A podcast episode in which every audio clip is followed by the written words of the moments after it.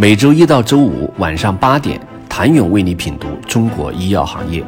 ，5分钟尽览中国医药风云。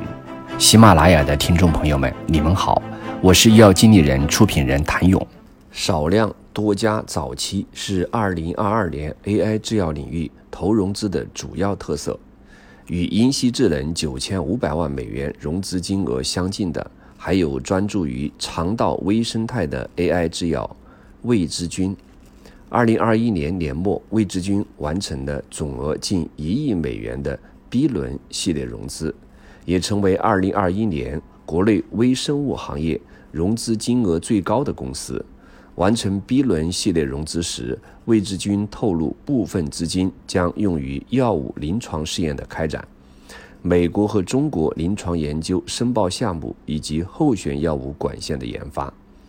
2022年8月，卫之君与科拓生物的合资公司君拓生物宣布，其治疗非小细胞肺癌的药物管线获 FDA 批准，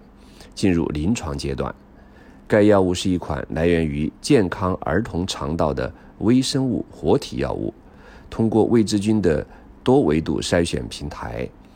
科拓生物的菌株开发及生产平台而筛选出的候选物活菌药物与 PD-1 联用，在一定程度上开启了 PD-1 联用的新方向。强劲的融资能力同样也显示在少数新锐公司身上。过完2岁生日不久的济泰医药，分别在2021年11月和2022年4月完成2轮融资，共计$1.5亿。令人惊讶的是，从2020年成立至今，济泰医药已完成5轮融资，总融资金额超$11.5亿。作为 AI 驱动的药物递送和药物发现生物技术公司，济泰医药由 AI 制药领域估值超100亿人民币的金泰科技孵化而成。站在独角兽的肩膀上，济泰医药的起点自然要比一些 AI 制药公司高，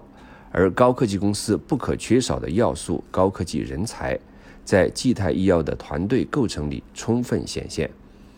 其核心团队由美国工程院院士和多位麻省理工学院科学家领衔，联合创始人兼 CEO 赖才达毕业于诺华制药与 MIT 制造研究中心，主要研究动态建模、工艺优化及药物结晶。济泰医药希望通过集合人工智能、机器学习和量子模拟等先进技术，实现更有效的创新递送材料设计、候选药物选择和制剂设计、可编程核酸药物开发与核酸递送设计。2022年6月，济泰医药宣布其研发的2.2 类新药 MTS004 即将开展临床研究。该产品是依托济泰医药的 AI 药物研发和递送技术平台设计而成，用于治疗假性盐水情绪。吸金能力强的不仅有完成 A 轮融资的济泰医药，还有华生制药。2022年6月，华生制药宣布完成近$5亿的 A 轮融资。作为一家2021年6月成立的公司，华生制药比济泰医药成立时间更短，但同样人才济济。其核心团队来自于清华、北大、麻省理工、卡内基梅隆、华盛顿大学等。创始人彭建此前曾于麻省理工学院计算机科学与人工智能实验室进行博士后研究。作为孵化于高校的新锐公司，华生制药在 AI 制药领域的表现也是不俗。今年7月，华生制药宣布在蛋白质结构预测方面开发出全新技术。据介绍，该技术是全球范围内首个解决了已有计算机预测3维结构的模式，但从单条蛋白序列就能预测出蛋白质的 3D 结构的算法，这也被认为是 AI 与生命科学结合领域的一个重大突破。投早期、投头部、投新锐，这样的投资策略似乎多家投资机构都在使用，